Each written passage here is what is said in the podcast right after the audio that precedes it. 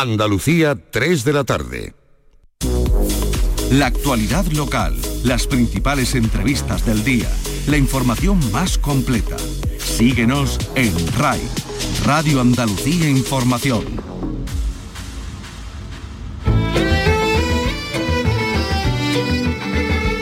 En R A I, Andalucía es cultura, con Antonio Catón. Buenas tardes. El alcalde de Sevilla pide a la Junta que intervenga para evitar que la ciudad pierda los dos cuadros de Murillo que podrían cambiar de manos a causa de la crisis de Abengoa. La situación de la multinacional podría suponer que sus acreedores se hicieran con el San Pedro penitente para saldar sus deudas y que la Fundación Focus Abengoa venda la Santa Catalina, algo que Antonio Muñoz reclama que se evite. La Consejería de Cultura, por su parte, ha dicho que valorará en su momento la idoneidad de ejercer los derechos preferentes de adquisición de estas obras para evitar que salgan de Sevilla. Hablando de patrimonio, les vamos a contar cómo se ha desarrollado la restauración de un crucifijo atribuido al gran José de Mora en Úbeda, y con esta música se abrirá este viernes en Jódar, en Jaén, el recital de romances castellanos de la Pasión. Vicky Román, buenas tardes. Hola, buenas tardes. Se trata de romances que recrean los diferentes momentos de la Pasión de Cristo. De ello vamos a hablar con el músico José Nieto, que coordina este programa este año dentro de la cita con la música folk, que tiene como escenario esa ciudad de la Sierra Mágina de Jaén, patria del gran compositor Pedro Gámez Laserna. Hoy se está desa- eh, desarrollando y celebrando en Sevilla, y hasta este fin de semana, el tercer encuentro internacional de la Comedia del Arte. Un tipo de teatro popular con personajes enmascarados reconocibles como Arlequín o Polichinela. La actriz Claudia Contin, la más relevante de este género, es la protagonista de varias actividades y está con nosotros. Claudia, buonasera. Buonasera a tutti. Benvenuta. A cosa serve la commedia dell'arte? La commedia dell'arte non significa commedia dell'artisticità, ma commedia... Dice, la commedia dell'arte no significa comedia de lo artístico, sino comedia del oficio. Por eso sirve para reconectarnos con todos los grandes conocimientos del teatro en Italia y en Europa y transmitirlos al futuro sin perder ninguno de ellos. Pues ahora hablamos con ella. El bailador José Losada, Carrete de Málaga, cumplirá a sus ochenta años su sueño de taconear en Broadway. El Fred Astaire gitano, que pedía limosna siendo un niño, que llegó a bailar en los teatros más importantes del mundo, protagoniza el documental Quijote en Nueva York. La provincia de Sevilla contará con una nueva cita musical a partir de este verano, el festival Cuando el Río Suena, y este mes de abril regresa a Bonares, en Huelva, y después de dos años, el festival de tributos musicales Rebonito Fest. Comenzamos con la realización de Ángel Rodríguez y la producción de Ray Angosto. Andalucía es cultura, con Antonio Catón.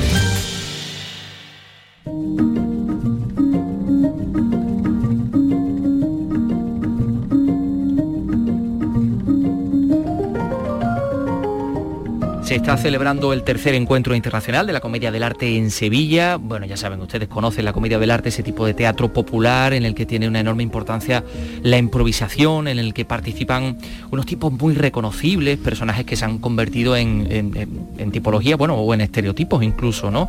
El señor Pantalón, el Arlequín, Polichinela. Este año el leitmotiv es Fémina en Máscara, el protagonismo es de las mujeres en la comedia del arte. Quien dirige esto es el actor y director Juan Luis Corrientes, que está con nosotros. Juan Luis, ¿qué tal? Muy buenas tardes. ¿Qué tal? ¿Cómo estás, Antonio? ¿Cómo estás? Has venido muy bien acompañado, ¿no? Sí, sí, sí, sí, la verdad que sí. Vengo acompañado de, de Claudia Contin Arlequino y de Luca Fantinuti, que además... Fantinuti, Fantinuti que yo me he aprendido ya el apellido, sí señor. Que es, es eh, bueno, eh, Claudia es eh, la maestra, un referente europeo, sin duda alguna, de lo que es la comedia del arte y de lo que cómo navega la comedia del arte también actualmente. Mm-hmm. Bueno, pues nada, benvenuti. Vamos a intentar hacer la entrevista en italiano o en, o en itañol, a ver lo que nos sale. Buenos días a todos. Muy bien, perfecto. Buenos Hola, días, hombre. Luca, ¿qué tal? Bien, bueno, vamos a ver entonces, este año, ¿por qué queríais, Juan Luis, centrarlo un poco en el en la, en protagonismo de la mujer? Cada año eh, llevamos, esta es la tercera edición, eh, hacemos un, vamos, te, le damos un leitmotiv al, a, al evento, al encuentro. Bueno, y se nos ocurrió también porque la importancia que tiene eh, la comedia del arte a lo largo de, de la historia, de este fenómeno sin precedentes, la historia del teatro occidental, una de las de las de los momentos claves que tiene quizás sea eh, la aparición de, de la mujer como actriz, ¿no? La aparición de la mujer como artista, expresándose, intentando en pleno siglo dieciséis eh, tener libertad de alguna forma, y es un hecho histórico que eh, estas mujeres, primeras mujeres actrices, formen parte del organigrama ya empresarial y del organigrama de compañía profesional. Eh, a su vez, eh, bueno, es que eh, eh, este, este poder que tiene la Comedia del Arte pues trasciende, ¿no? Trasciende a, a toda la historia, por ejemplo, de nuestro teatro, ¿no? Como esas compañías que llegan a Sevilla, compañía Sevilla ciudad top del momento, eh, en pleno siglo dieciséis, con seis corrales de comedia y demás. Y bueno, ese, este año hemos elegido Fémina y Máscara. También buscamos esa evolución, ¿no?, en el tiempo del siglo dieciséis al siglo veintiuno. Uh-huh. Y a su vez, pues, por eso eh, traemos este año a Claudia Contin, que es el, la maestra de maestros, vamos, es el referente. Sí. Total, además mujer, pues por tanto hemos enlazado todo esto, ¿no? Fíjate que eh, hacías referencia a un dato histórico. En mil quinientos treinta y ocho se registra en Sevilla la visita de una compañía, uh-huh. una compañía de, de la Comedia del Arte, de tantas como ha habido. Decía Juan Luis que se centra en el papel de la mujer y cómo la mujer llega al teatro. Y yo creo, eh, Claudia, que, que, bueno, efectivamente la mujer llega al teatro a través de la Comedia del Arte, ¿no? Exactamente. La Comedia del Arte es stato il primo... Eh... momento histórico en cui exactamente la, la comedia del arte ha sido el primer momento histórico en el que la mujer ha podido acceder al palco escénico, ¿no? En un primer momento estaba prohibido. En Italia, en particular, estaba prohibido hasta el siglo dieciocho en las regiones donde el papado, donde la Iglesia tenía más influencia. En Italia recuerdo siempre que siamo stati dei grandi produttori. En Italia siempre recuerdo que hemos sido grandes productores de cantantes masculinos que sustituían a las mujeres en la escena. Uh-huh. Esto hasta el siglo dieciocho, hablamos de los famosos castrados que cantaban en falsete con una voz alta, ¿no? Y es que se consideraba que no era apropiado que las mujeres estuvieran a la vista del público. Las mujeres debían tener una especie de protección.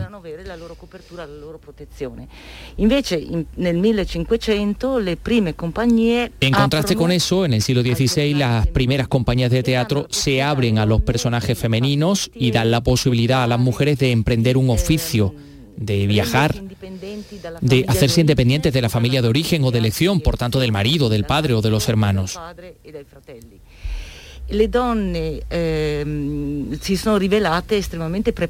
Las mujeres se, se revelaron, bueno, se reveló que estaban muy preparadas para esto porque el mundo femenino era rico en este tipo de capacidades. Todas hacían música, canto, danza, para, para el mundo interno, para el mundo familiar. Pero cuando llega el momento de que entraran en escena, las mujeres se convierten en una gran novedad. El público al comienzo llegaba con la curiosidad de ver el escándalo de la mujer que, que se mostraba en la escena, pero luego se quedó fascinado por las grandes capacidades de estas mujeres. Pero también eh, porque tenemos que decir que Claudia ha sido la primera mujer que ha interpretado un personaje de la Comedia del Arte masculino, como es el Arlequín, esa máscara típica de Bérgamo. Sono stata la prima donna che ha interpretato Arlecchino. He sido la primera mujer que ha interpretado Arlequín, pero no la primera que ha interpretado un personaje masculino de la Comedia del Arte. Argía Carrara, grandísima, que oggi ha novanta Argía Carrara, una actriz espectacular que, que hoy tiene noventa años, ha sido la primera en interpretar a nivel internacional al señor Pantalón. Y ella es una persona a la que, bueno, yo veo como maestra. Yo era una, una muy joven, muy jovencita, y cuando la vi hacer un, un señor Pantalón tan masculino pensé, pues a lo mejor algún día llego yo a interpretar un personaje masculino como Arlequín y de forma creíble. Sí, somos pocas, pero hemos roto este... Sí, somos pocas, pero hemos roto el hielo y ahora pues las mujeres tenemos la posibilidad de interpretar con la máscara cualquier tipo de personaje y de convertirnos en cualquiera de sus pensamientos y desarrollar sus invenciones. Ha hablado de, de, del Pantalone, del señor Pantalone, que por cierto es el, el, el personaje que, fíjense la influencia de la Comedia del Arte, que da nombre a esta prenda que llevamos puesta, a los pantalones, ¿no? Porque es el, el en fin, el, la forma en que se vestía este personaje de la Comedia del Arte. Pero yo sí quería preguntarle también a, a Luca, a Luca Fantinuti, por la eh, influencia de la Comedia del Arte en el teatro a lo largo de la historia, incluso hoy, ¿no? No so se, sì, posso ti vo- parlarlo in italiano. Ti, vole- ti volevo domandare per l'influenza della Commedia dell'arte nel teatro lungo la historia. Bueno, sí, le quería preguntar eh, por, la, por la influencia de, de la Comedia del Arte, ¿no?, en, en, en la storia. Uh, sì, allora mh, a Porto Arlecchino... Uh, en nuestra compañía Porto Arlecchino hemos comenzado un proceso en el que, junto a la producción de espectáculos, in cui, insieme alla produzione di eh, spettacoli, alla cura di, ehm, delle maschere, alla produzione di maschere, a tutto quello che riguarda la... la producción eh, artesanal de máscaras, a todo lo que tiene que ver con la gestión cultural del teatro, hacemos también una profunda investigación. Eh, y efectivamente sí, en el sentido temporal, la Comedia del Arte no ha muerto nunca. Morta, non existe eh, questa diceria que dicono que la comedia del arte. No existe eso que dicen de que la comedia del arte murió. Solo se ha transformado y se ha adaptado a los tiempos. E oggi facciamo commedia dell'arte del terzo millennio, ma siempre guardando al pasado. Y hoy hacemos comedia del arte en el tercer milenio, pero siempre mirando al pasado, proyectamos en el futuro este conocimiento tan antiguo y lo llevamos hacia adelante para otros, para que otros a su vez también lo lleven adelante. Es una necesidad. No hay interrupciones. No sé si me equivoco al decir que, que todas estas películas de animación, por ejemplo, de Disney y de tantas otras compañías donde están estos personajes con características tan definidas, en realidad estamos ante personajes transformados de la comedia del arte también. Una de, de las últimas veces que he hablado proprio de esta cosa aquí, refiriéndome al film. Claro que sí, una de las últimas veces que he hablado de, de esto es aquí referi- refiriéndome a la película Wall-E, en el que el, ese pequeño robot que lo limpia todo, el que limpia los pavimentos que se ensucian, efectivamente al mirarlo te das cuenta de que es el personaje de Brighella, incluso en sus movimientos y en su comportamiento. El comportamiento. Eh... Anche Disney prende dalla commedia dell'arte. Anche también Disney toma eh, de la comedia del arte, coge cosas. También el cine internacional coge muchas cosas de la comedia del arte. Seréis capaces, ¿no, Juan Luis, de, de reconocer todos estos personajes? Se puede aggiungere anche la Marvel sta facendo. Yo también añadiría que la Marvel está haciendo un trabajo de reconstrucción de los superhéroes del tercer milenio hacia la, desde la comedia del arte. Joker es un personaje de la comedia del arte y es más. Joker eh, è un personaggio della commedia dell'arte e ancora di più la sua fidanzata, la sua novia, che è Harley Quinn, è un arlecchino al femminile. Y además, su novia, que se llama Harley Quinn, es decir, es un arlequín en femenino, es decir, que me parece que he dado vida a un mundo de arlequines en femenino para el futuro, que espero ver en las naves espaciales, en las películas de ciencia ficción. Juan Luis, no, fascinante, fascinante. Bueno, nosotros hemos, sobre todo, y, y en los últimos años hemos descubierto la comedia del arte a través del premio Nobel Darío Fo, ¿no?, que ha sido fundamental sí, sí, sí. también para difundir sí, uh-huh. eh, toda esa riqueza, ¿no? Sí, sí, sí, sí, sí. Eh, yo creo que estamos hablando de la universalidad, ¿no? Y eso es siempre maravilloso, ¿no?, para la humanidad, que pueda haber cos- este tipo de cuestiones tan universales, ¿no?, en el mundo artístico más aún. Y bueno, eh, la comedia del arte, como tú dices, ¿no?, estamos impregnados, ¿no? Nosotros aquí mismo, esas compañías que llegaron impregnan a, a Lope de Rueda, aquí en Sevilla, posteriormente eso influye sus pasos en Cervantes, los entremeses de Cervantes, o Lope de Vega, eh, la comedia de, de Lope de Vega, Calderón, o sea, es increíble, ¿no?, lo que, lo que, lo que deja, ¿no?, y lo que mantiene, ¿no? Uh-huh. Hay que decir también que, por ejemplo, muchas veces...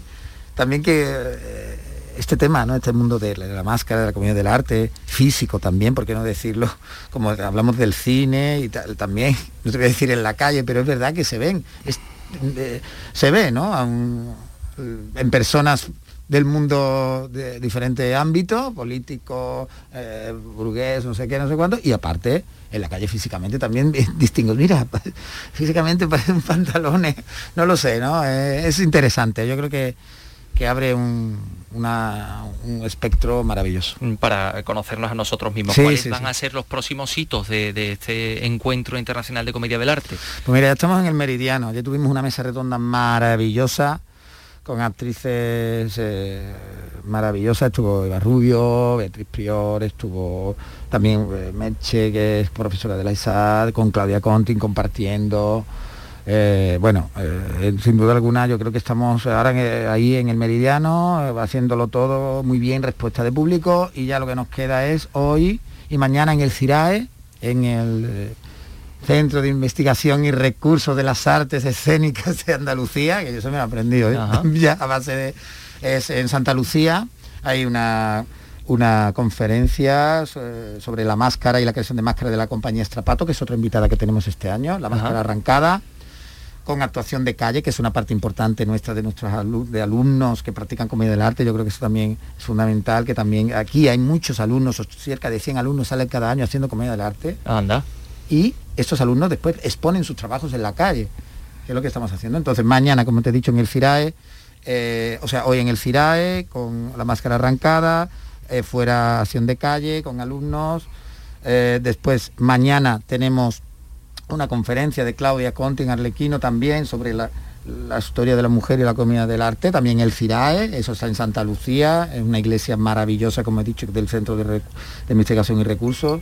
Y ya nos queda el, el viernes también, sí. Tenemos a por la mañana calle en Puerta de Jerez, también con alumnos de la escuela E C A E S, Viento Sur y de la E S A D, y por la tarde tenemos el espectáculo Betún, a las ocho de la tarde, de la compañía Estrapato, un espectáculo maravilloso que triunfó en Aviñón en, en el dos mil diecinueve. Y eh, además hay para niños. Antes, en la Alameda de Hércules, tendremos a eh, Lisa Banchiveni, que es una manipuladora que viene mañana con, para, con el tema de Pulcinella, y también una gran manipuladora para su tema también del mundo de la marioneta, acercarlo. Ajá. Y demás. Y ya concluimos el sábado con una convivencia en el Teatro Viento Sur, que es un espacio muy exterior, maravilloso, donde eh, los niños pueden participar, comer, un espectáculo de la compañía Hilo Rojo de comedia del arte para todos, para que todo el mundo pueda, sí, verdaderamente, si quieren, sentir lo que es la comedia del arte. Y ya por último, en la noche, eh, Centro T N T. Aquí eh, tendremos el espectáculo Ne servan y padrones. Ne servan y padrona. Es, Claudia Contin. Claudia Contin, un espectáculo maravilloso. Y que... Luca Fantinuti. Luca también, aunque tú, Ne, ne servan y padrona. ¿Tú también eh, vas a estar en ese espectáculo? Yo sono, eh, ho preparato la colonna sonora. Yo estaré con la música, he hecho la banda sonora, la técnica, y también estaré con la dirección de escena. Eh, eh, mi piacerebbe sentirvi, eh, me gustaría escucharos contar cómo se siente un actor detrás de esa máscara de la comedia del arte. Eh, ¿Cómo se siente un actor dietro la máscara? Es una domanda eh, riquísima, richiederebbe moltissimo. Bueno, es una pregunta muy rica, merecería muchas palabras y tres programas quizá para explicarlo, porque nos entrenamos durante horas y años precisamente para transformar esa impresión de la máscara en algo maravilloso para el público que la ve por primera vez. In, in qualche cosa di, di meraviglioso per il pubblico que la vede per la prima volta. Quindi, cuando noi usciamo Por tanto, cuando salimos a escena con la máscara, tenemos que haber hecho previamente el trabajo de compenetración que es necesario para un personaje que es grotesco, que, que está fuera de lo cotidiano, que es poco naturalístico, pero que es muy real, que es muy concreto. Um, poco naturalistico, mm-hmm. ma molto reale, molto concreto. E la sensazione che noi abbiamo dietro è diversa da quella che... Y la sensación que tenemos detrás es diferente de la sensación del público. El público ve la máscara que viene hacia ellos y que lo guía mientras ellos están soñando con los ojos abiertos.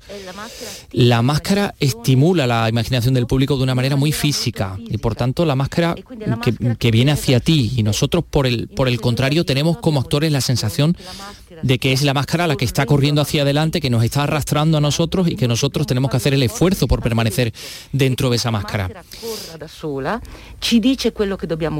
Es como si la máscara corriera por sí sola, nos dijera lo que tenemos que decir, cómo relacionarnos, y nosotros tenemos casi que estar a su altura, ¿no? Es como un caballo salvaje y nosotros tenemos que conseguir mantenernos sobre su grupa, y al mismo tiempo somos cabalgados por la máscara, somos las cabalgaduras de estos personajes que nos mueven por la escena. Quindi è una sorta di posesión. Por tanto, es una especie sí, sí. de posesión que nos sobreviene a través de la máscara, como la de las máscaras africanas, solo que es una posesión absolutamente consciente, lúcida. Por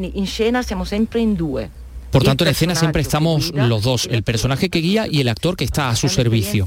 Es por tanto una experiencia de desdoblamiento de identidad extraordinaria que porta no a la folía, non a la apatía, que nos lleva no a la locura, sino a la salud, porque llegas a comprenderte no solo a ti mismo, sino también la universalidad de ese personaje que estás desempeñando. Hace mucho bien a la salud, ¿no? Es muy saludable. La comedia del arte sería pedagógica también para los que no hacen teatro. Le vendría muy bien a todos, particularmente a los niños en la escuela, usar la máscara durante algún tiempo. Uh-huh. A tutti anche questo per noi, incluso para nosotros, maschera. Para los de la radio, esto del micrófono no deja de ser una máscara que nos permite hablar y, bueno, y nadie nos ve, ¿no? Supongo que además debe existir una gestualidad especial. Luca, por ejemplo, un gesto específico del señor Pantalone, ¿cuál sería?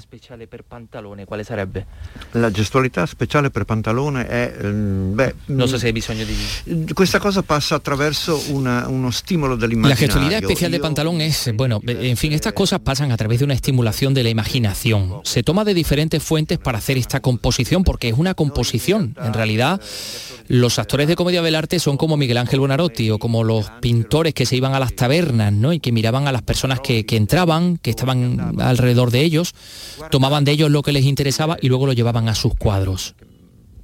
Accedevano all'osteria per mangiare, esatto. E prendevano i caratteri e li disegnavano e poi li riportavano nei quadri. Noi facciamo praticamente la stessa cosa, per cui nosotros un, hacemos prácticamente lo mismo, por lo que, por ejemplo, un señor de punta en blanco que, que hace este gesto, que mueve así bruscamente la cabeza, pues te parece que estás viendo a ese viejecito del señor Pantalón que hace así porque lo han llamado de repente y porque él no escucha muy bien. O a lo mejor este tipo de manos largas, tipo Nosferatu, en las que hace falta eh, ver, bueno, pues algo así como que le está diciendo, tengo que contar el dinero. Ese tipo de movimientos acaban en un imaginario muy, muy elaborado, porque hay mucha antropología, hay un gran estudio antropológico en todo esto, y los actores de la comedia del arte, más allá de estar preparados para hacer muchísimas cosas, para estudiar música, para prepararse, para usar la espada, para hacer acrobacias, estudiar música, prepararse a usar la espada, hacer acrobacias, deben ser dei grandi observadores. Tienen que ser grandes observadores para poder después plantear su trabajo. Y sobreviene antes de la escena y justo después, ¿no? Antes en la vida real y justo después.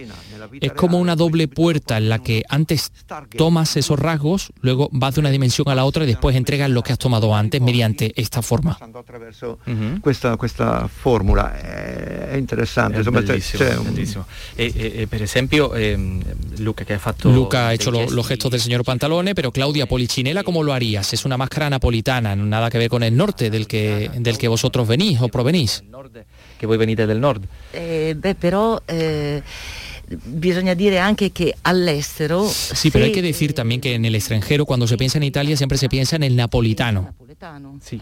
En América se fanno, se mettono in un film un personaggio italiano. España, eh, eh, pasa lo mismo con España, que el español para los extranjeros es el andaluz. Exacto, perfecto. Entonces, Polichinela no es solo napolitano, es el representante junto a Arlequín de todo lo italiano. En el extranjero, todos los italianos son como Polichinela si son gente de la costa, y son como Arlequín si son gente de interior, de la montaña, ¿no?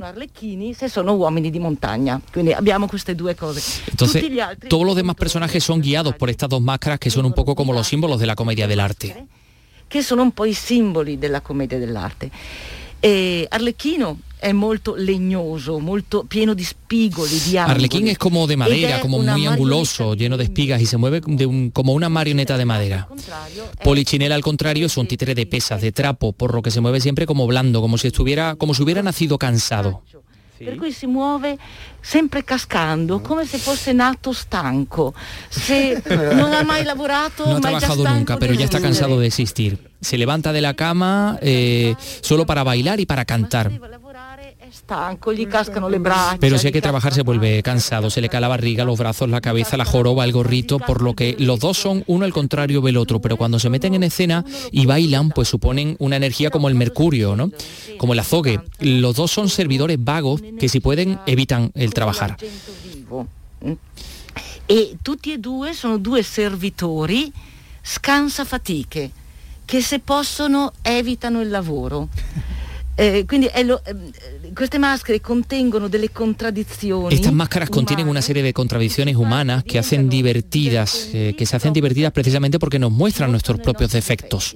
La comedia del arte es una exaltación de los defectos. Eh, si diventa eroe proprio perché si sbaglia. Uno si convierte in eroe precisamente perché si equivoca, perché yerra, perché eh, vaga, perché viaja, perché no tiene siquiera una patria. Por tanto, también Pulcinella. La realidad es que la mayor parte de, lo, de los Polichinelas que desde el siglo dieciséis se hicieron famosos, ninguno de ellos era de Nápoles, precisamente. Ninguno de los arlequines más famosos, ninguno era de Bérgamo. El primero, Tristano Martinelli, era de Mantua. El segundo, eh, Biancolelli, era de Boloña. El gran arlequín de Gozzi, Antonio Sacco, era de Nápoles. Vamos, que se parodiaban unos a otros. Antonio Sacco era de Nápoles. Ajá. Quindi abbiamo... Ridevano fra di loro, facevano un po' di... Y anche i dialetti se les cambiaban. También se intercambiaban los dialectos. Incluso hoy puedes escuchar friulanos que hablan perfectamente el napolitano, napolitanos que hablan perfectamente el dialecto de Milán o de Boloña. El napoletano y napoletani que hablan perfectamente el bolognese o el milanese. Por tanto, los dialectos se utilizan como las canciones, y de todas, el capitán de todos es Polichinella, el más grande cantor y bailarín de Italia. El más grande cantor y danzador de Italia. ¿Ves? Pues eh, no, no, nos quedamos sin tiempo. Es muy interesante todo esto que estamos eh, escuchando. Es una auténtica clase magistral de la comedia del arte, que ya ven ustedes, tiene mucho que ver con nuestra vida, nos explica a nosotros. Puede ser una cosa nacional de Italia o no, porque nos explica completamente a nosotros, por ejemplo, nuestra cultura. Lo pueden ustedes comprobar en este tercer encuentro internacional de la Comedia del Arte en Sevilla. Ha sido un auténtico placer teneros con nosotros. Juan Luis Corrientes, director, enhorabuena. Muchas gracias. Que vaya todo bien.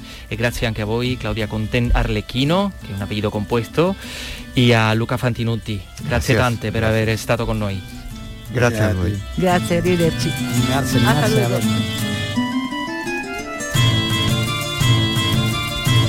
Es música también de la Comedia del Arte, esta Moresca Diábola que nos han traído precisamente ellos.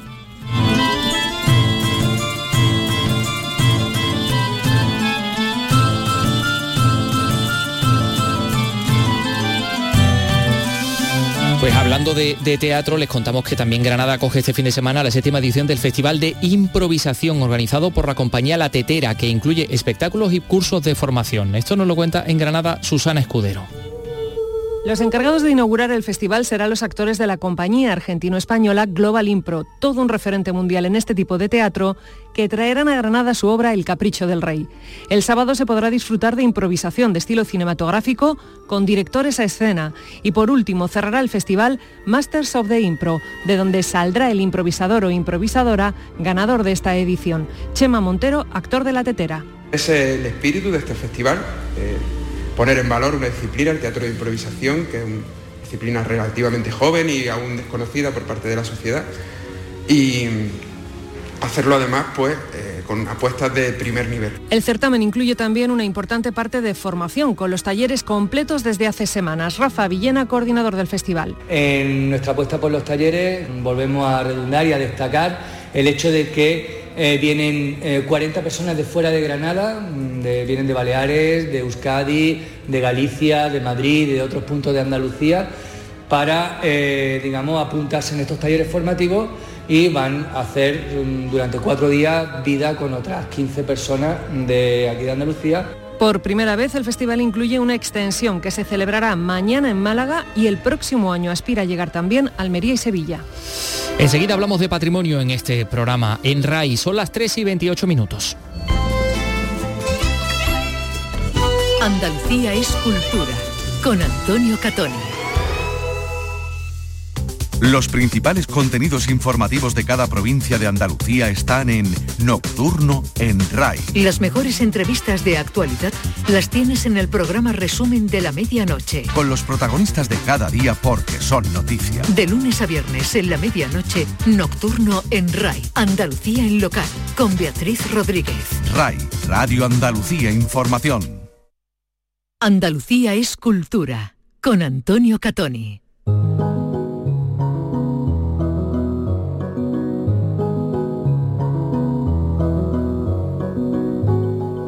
El alcalde de Sevilla, Antonio Muñoz, ha pedido hoy a la Junta de Andalucía que intervenga para evitar que la capital pierda los dos cuadros de Murillo, propiedad de Abengoa, Eh, la situación de la multinacional que está en concurso de acreedores podría supoder, suponer perdón, que los acreedores de la empresa efectivamente se, se hicieran con el San Pedro Penitente para saldar sus deudas. San Pedro Penitente, por cierto, por el que Abengoa pagó en su momento, hace unos, unos años, seis millones de euros. Y también podría suponer, digo, esta situación de crisis que la Fundación Focus Abengoa vendiera a la Santa Catalina, la vende por novecientos mil euros. Con ello la ciudad se desprendería de estas dos obras de arte que recuperaba hace unos años tras haber sido robadas por el ejército de Napoleón en el siglo diecinueve, obras que fueron además creadas por Murillo para comitentes sevillanos. Bueno, pues el alcalde de Sevilla reclama que, que se evite que, que salgan de Sevilla.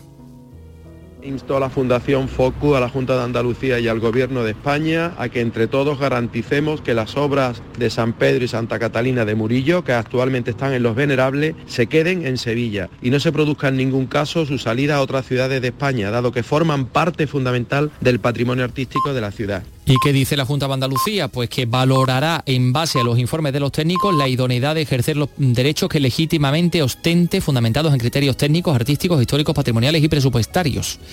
Primando siempre, dice, la voluntad de que los viernes permanezcan en Andalucía, y que queda fuera de toda duda la voluntad de la Consejería en la protección de los bienes andaluces y en la apuesta por aumentar el patrimonio de los andaluces, como se ha ejemplificado con la incoación del expediente Vic del San Pedro Penitente o con la obra de obras de arte para, para distintos museos andaluces. Bueno, pues ahí está este asunto de, lo, de los cuadros, que continuará. Nosotros también tenemos otra polémica con respecto al patrimonio, porque el Centro Artístico de Granada y Ciudadanos por Granada han presentado una denuncia por supuestas irregularidades en el tratamiento patrimonial de dos viernes de la ciudad, el Paseo Berromaila y la restauración de la ermita de San Cecilio del Albaicín.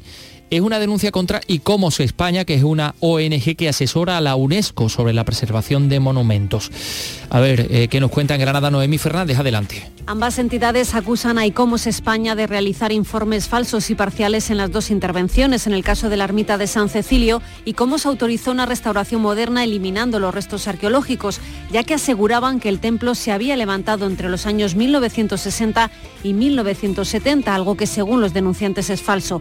Todo lo contrario ocurrió en la recuperación del Paseo de Romaila a los pies de la Alhambra. Un informe demoledor de ICOMOS paralizó los trabajos que, según Luis López Silgo, arquitecto municipal y vocal del Centro Artístico, estaban perfectamente justificados y avalados.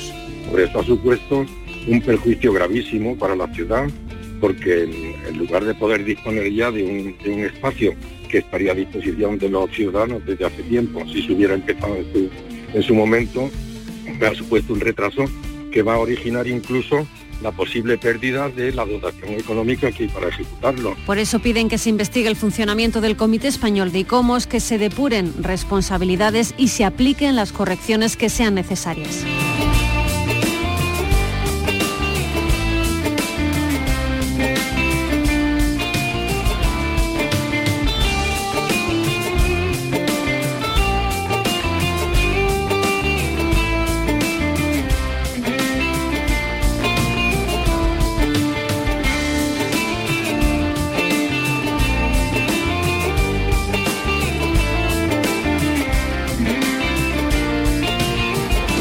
Enseguida vamos a hablar con, con Pepe Nieto sobre el ciclo de los romances de pasión que se va a desarrollar en, en Jódar, pero antes, y ya que seguimos con el patrimonio que nos puede servir de nexo de unión, vamos a hablarles de la mmm, restauración que se ha realizado sobre uno de los Cristos crucificados del Museo de San Juan de la Cruz de Úbeda. Estamos hablando de una escultura barroca del siglo dieciocho que se, contaba, se encontraba en muy mal estado, y atención a la autoría a la que se apunta. Es anónimo, pero eh, en fin, hay ciertas atribuciones muy interesantes. Jael Lourdes Prieto, cuéntanos. La imagen es anónima, pero tiene una factura que lleva a pensar que su autor perteneció al círculo del artista granadino José de Mora. Antonio Custodio López ha sido su restaurador. Sobre todo lo más complicado, la, la eliminación de los barnices.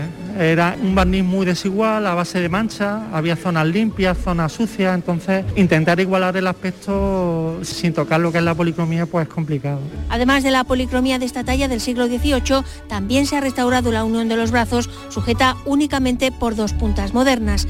Luis Jesús García Lomas es el gerente de la Fundación Caja Rural, que ha financiado la restauración. Eran de las piezas que, que estaban, digamos, en peor situación y que, digamos, eran más urgentes el intervenir, ¿no? Entonces, dentro de, de esa obra nos parece importante el intervenirla y el conservarla. La obra permanecerá expuesta durante un mes en las dependencias de la Caja Rural de Jaén, aunque después volverá a su ubicación habitual, la celda donde murió San Juan de la Cruz.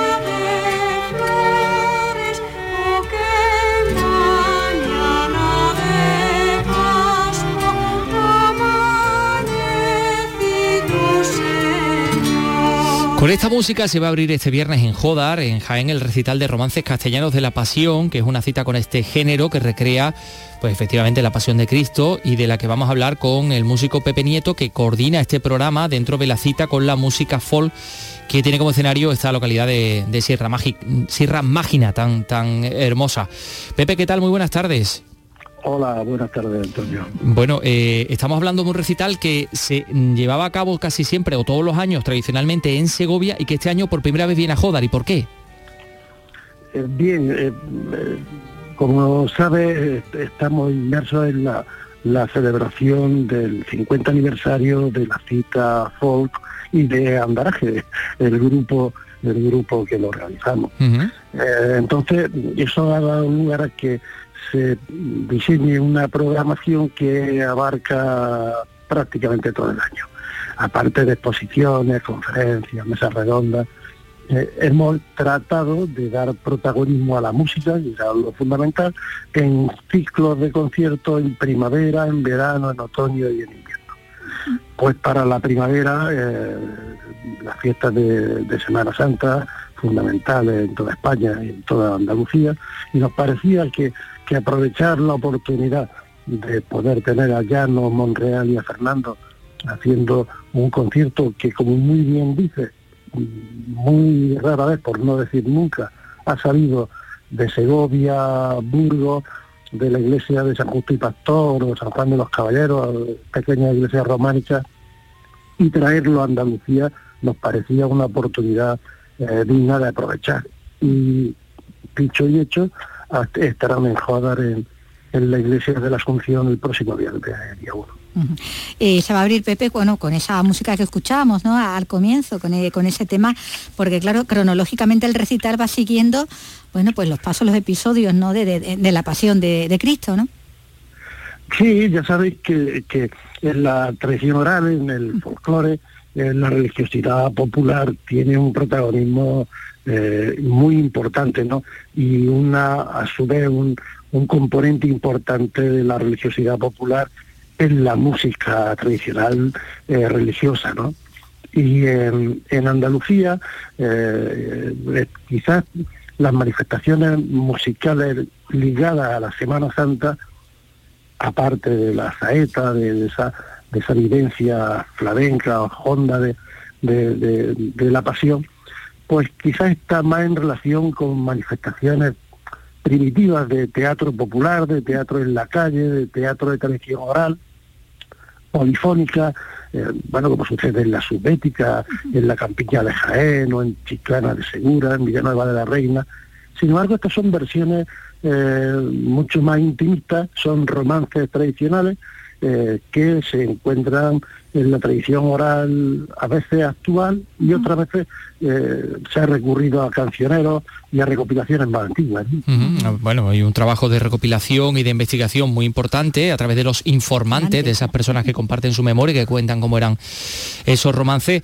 Y, y ya que ha sacado a relucir por la música propia de la Semana Santa y que estamos hablando de Jódar, no podemos dejar de mencionar, por supuesto, al gran Pedro Gámez Laserna, autor de, de, de compositor extraordinario, autor de muchas marchas de, de, de Semana Santa conocidísimas por todos, ¿no? Que es un, una persona muy importante en, en Jódar y bueno y, y en todo el ámbito y, de la música de la banda de eh, las bandas sinfónicas.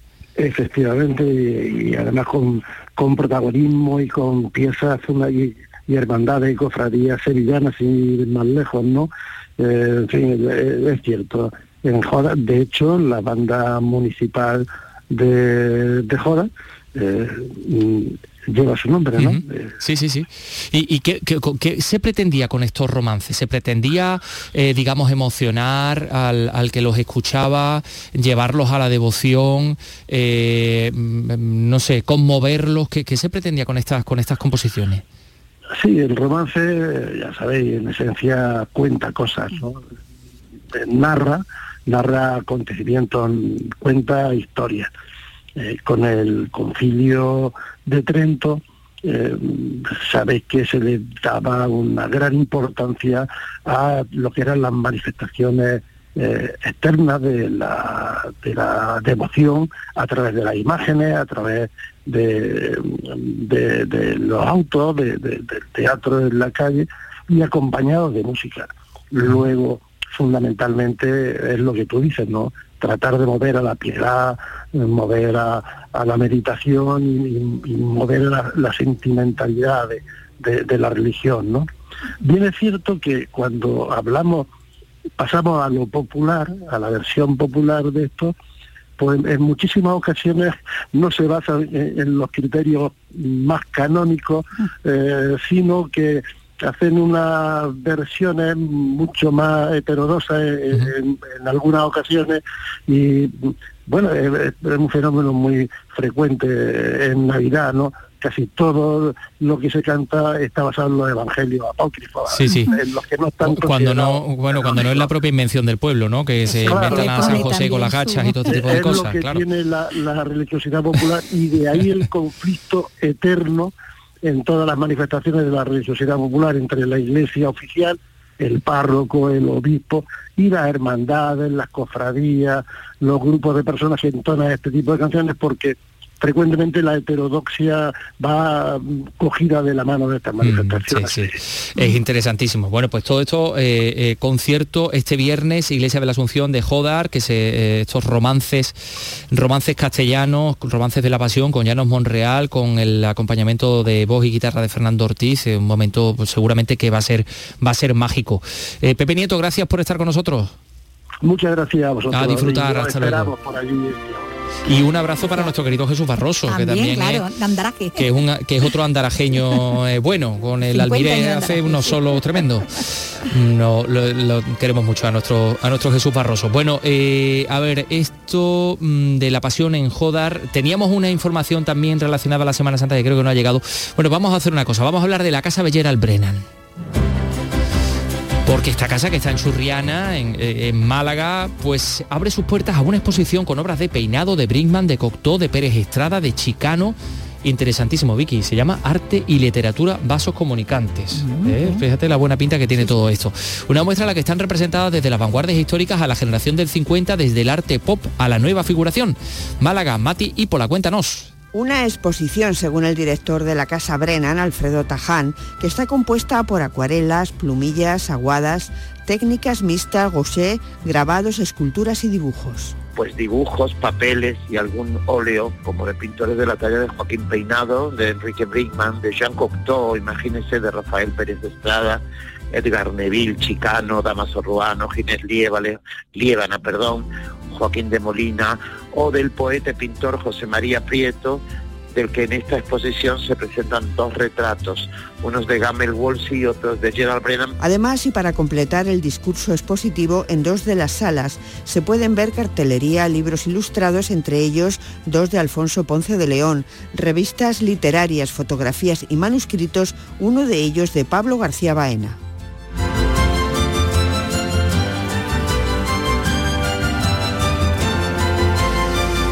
Son las tres y cuarenta y tres minutos, les vamos a hablar del carrete y se van a, a enamorar de esta figura, ya verán. El bailaor José Losada, carrete de Málaga. Va a cumplir a sus ochenta años su sueño de taconear en Broadway. Este eh, hombre apodado el Fred Astaire gitano protagoniza el documental Quijote en Nueva York sobre su vida y ese viaje a Nueva York previsto para el ocho de abril. Alicia Pérez nos lo cuenta con detalle en Málaga. Su vida daría para tres libros. Nació en Zafarraya en mil novecientos cuarenta, no sabe ni día ni mes, aunque él mismo cuenta que ya taconeaba la barriga de carreta a su madre. Un documental recorre sus ochenta años de vida, desde que de niño pidiera limosna en la calle hasta sus éxitos en los principales teatros del mundo o su fugaz matrimonio con una estadounidense mormona. El director de la cinta es el nieto de una de las mujeres que lo ayudó en su infancia. Jorge Peña lo acompaña en su última aventura, un sueño, bailar donde su admirado Fred Astaire. Es la opción más grande que puedo tener en mi vida. Ya no es dinero, el dinero entra, vale, esto, pero eso no, eso es otro, es otro mundo, ya me meto yo, soy actor. El dinero de mi vida, yo, lo primero que lo primero duro que cogía era el partido. Que me quitaba la patata, lo, lo que sea, y meterme en el cine. Y ahí era yo, ahí era yo feliz, yo era feliz. Y me veía la película, la repetía tres veces. Ha bailado para Frank Sinatra, Sofía Loren o Ava Gardner.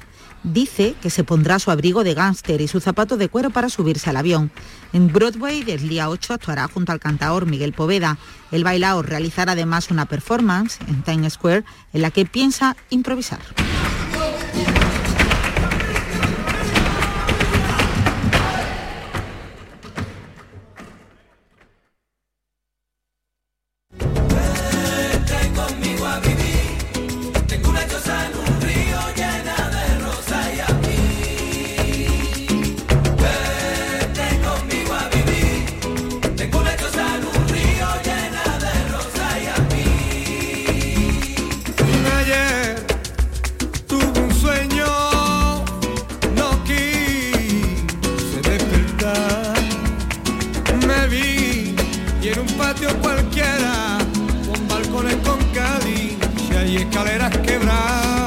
Va a ser uno de los homenajeados en el Rebonito Fest de Bonares, Huelva.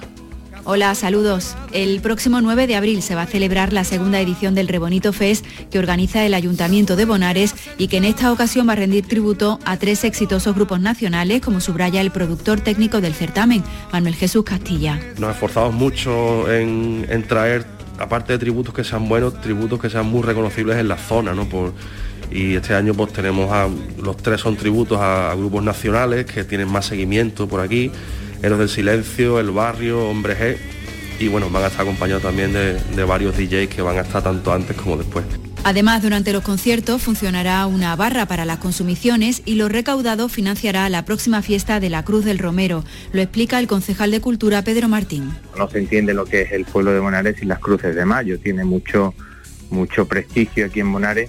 Y después también de dos años sin poder celebrar su, su romería, pues bueno, este año parece que volveremos a la normalidad y será la Cruz de la Calle Guerá la que celebre el, el Romero este año en el mes de mayo, ¿no? Y bueno, para poder financiar todos los gastos que conlleva lo que es esta fiesta, bueno, pues le, le ofrecemos la, la barra a ellos para que la exploten y por supuesto puedan sacar sus su beneficios, ¿no? Los tres conciertos del Rebonito Fest se van a desarrollar en el recinto ferial y son de entrada gratuita. Bueno, gracias Sonia Vela, que, que estaba muy impaciente por contarnos toda esta información del Rebonito Fest. Tú sabes, Vicky, quién va a estar también, quién va a ser otro de los grupos homenajeados en este Festival de Bonares. No, no tienen ni idea. Pues mira, estos. Siempre en la oscuridad. La voz no tiene sentido. Los Héroes del Silencio. Yo veo, escucho a este señor un poco la voz un poquito más aguda, ¿no? De los... ¿A Bumburi? A Bumburi, no, no sé si era por su juventud, pero no sé, ¿eh? Claro, mira.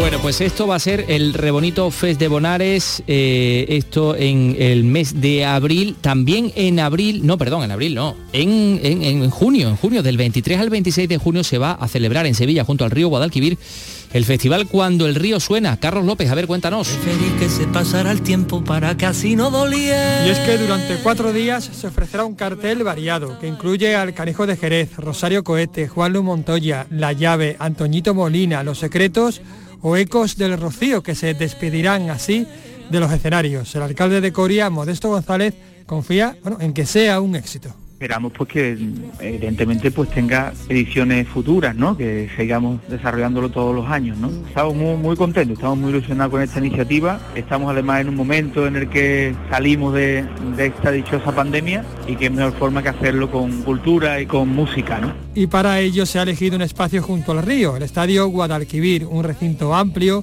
que el próximo año cumplirá su primer centenario, lo que le convierte en uno de los espacios patrimoniales deportivos más antiguos de España y con una capacidad que garantiza la seguridad sanitaria. Es un espacio además que permite pues eh, un, un aforo, ha tenido también en las circunstancias sanitarias, pero aproximadamente unas mil quinientas, dos mil personas, con lo cual, bueno, pues un aforo amplio que hay que llenar cuanto antes. Pues las entradas se podrán comprar a partir del próximo viernes, uno de abril.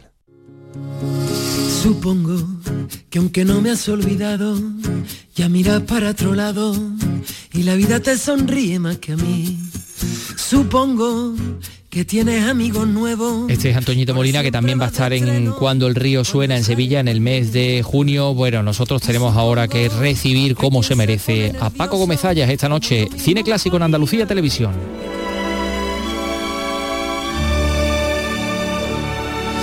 Con una película del director Joseph Losey en la que se nos cuenta el asesinato de Trotsky y, por supuesto, de la que va a hablar Vicky ahora con, con Paco. Adelante, Vicky. All around the world, lies. My follow is silenced. The truth, children. You cannot silence that. Bueno, pues aquí está Richard Burton interpretando a León Trotsky y aquí está Paco Gómez Zaya, que viene a hablarnos de, de esta película, el asesinato de Trotsky, que bueno, ya en el título te ha hecho el spoiler, porque ya iba a poner la escena final, pero... Y además también da un poco de apuro después del vozarrón de Richard Burton, que ha sido siempre ¿verdad? considerado como el, la, una de las mejores voces que ha habido sí. en, el, en el teatro y en el cine en los últimos... Bueno, en el cine en toda la historia y en el teatro pues en los últimos pues ahora llegas cien años. Con la tuya, con tu vozarrón. Bueno, sí, no, no, no, no hay comparación. Lo de Lo de Burton está, está desde luego al margen de cualquier comparación.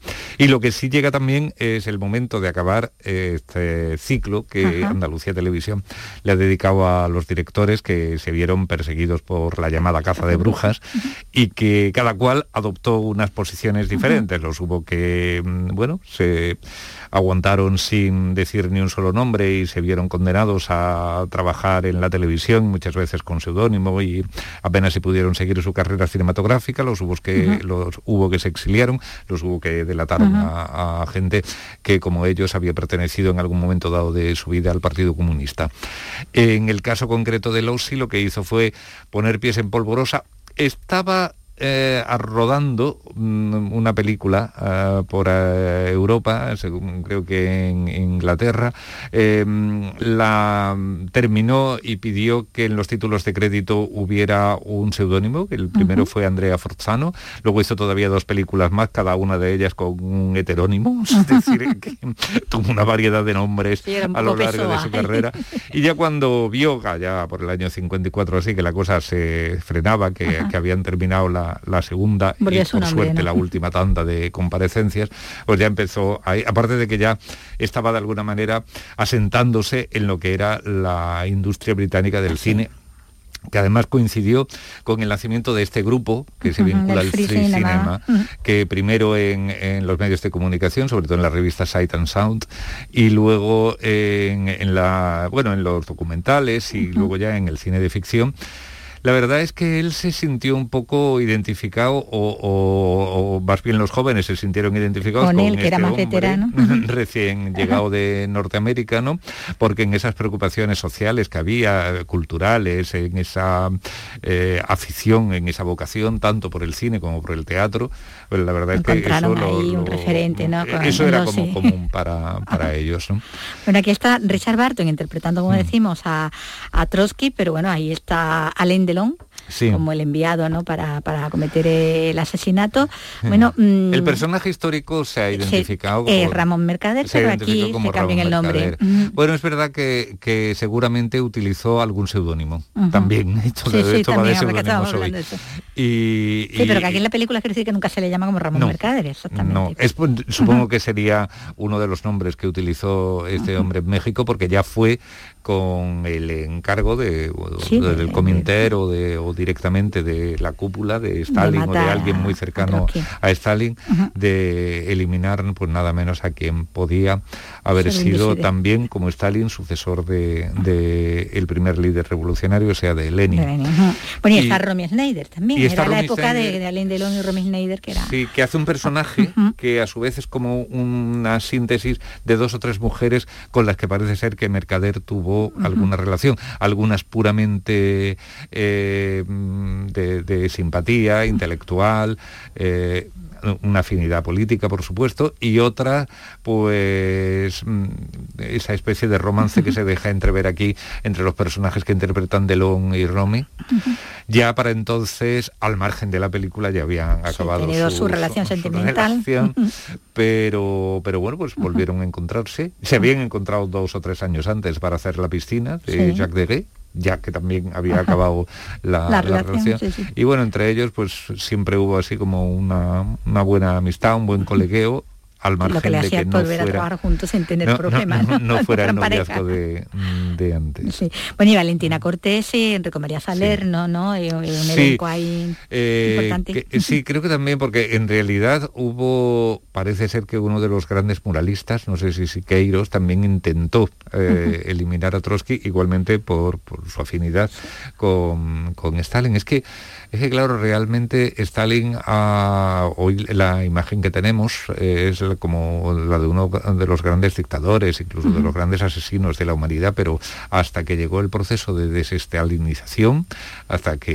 llegó el año cincuenta y tres y hasta, uh-huh, que llegó sobre todo en el cincuenta y seis el, el Congreso del Partido Comunista Soviético, y ya por como, como con las fichas de dominó, ¿no? Como un efecto ya de, sí, sí, de todos los partidos comunistas y de la izquierda, Stalin era considerado como el gran hombre de, yeah, de la revolución. Entonces pues lo que hacía era ley, ¿no? E incluso estas, hoy lo vemos como una monstruosidad. Supongo que quienes no siguieron para nada el credo comunista lo vieron también en su momento, pero, pero bueno, pues parece, ajá, ser que incluso gente, yo te digo, como de, de cultura, ¿no? Y gente de como Siqueiros, creo que era Siqueiros, eh, estaba dispuesto a atentar también. También a, contra, uh, contra Trotsky allí en México, ¿no? Que donde se, se desarrolla, bueno, la acción, obviamente, porque está reconstruyendo, ¿no? Pues ese episodio histórico, el asesinato no de... Es, no es de todas maneras de las películas más destacables de Joseph Losey. No.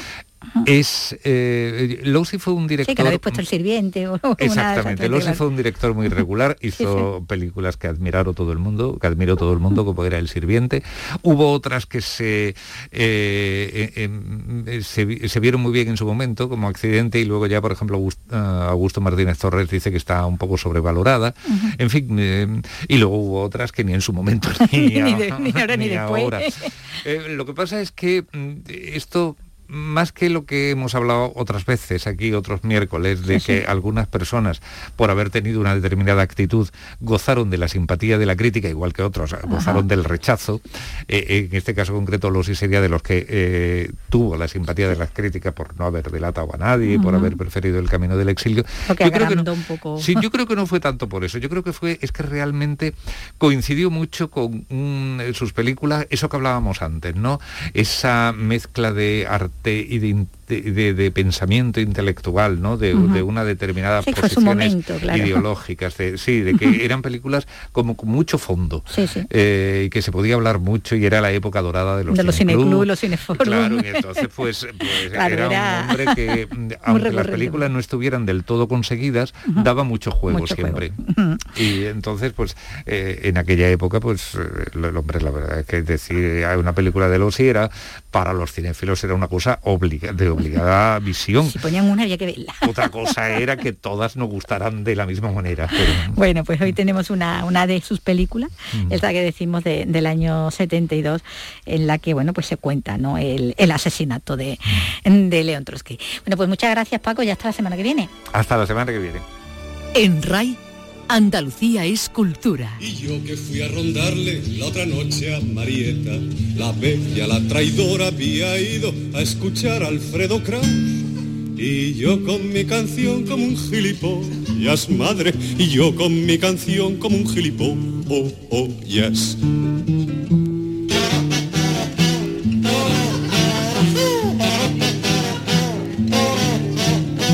y entré con el salero al comedor de Marieta. La bella, la traidora, ya estaba acabando el flan. Y yo allí con la sal como un gilipollas, madre, y yo allí con la sal como un gilipollas.